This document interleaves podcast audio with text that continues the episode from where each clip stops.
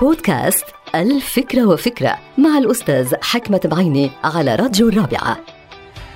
التفاهم مع الآخرين هو فن من فنون التواصل ولكن عملية التفاهم تحتاج إلى مهارات ومواقف وسلوكيات ومزاج إيجابي بشكل عام.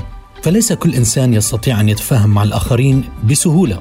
العملية نسبية إلى حد ما ومعقدة في بعض الحالات. فعلى أي أساس أو قاعدة ممكن تحصل عملية التفاهم ومين بيتحمل تبعات هذا التفاهم؟ هل على الشخص الإيجابي مثلا أن يتخلى عن حقه من أجل التفاهم؟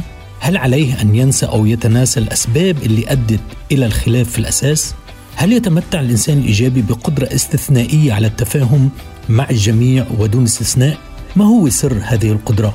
أنا بعرف شخص بيتمتع بقدرة هائلة على التفاهم مع الآخرين ومن دون استثناء بيتجنب الخلافات وما بيشارك فيها. بخطط لعملية التفاهم بنفذ عملية التفاهم بحذافيرة. هذا الشخص يستمتع بحل الخلافات إذا حصلت ودائما بيطلع بنتائج مذهلة. فإذا كنت أنت بحيرة من أمرك حول أهمية التفاهم مع الآخرين فما عليك إلا أن تتذكر بأن التفاهم جميل وأهدافه جميلة وغاياته نبيلة ونتائجه مذهلة.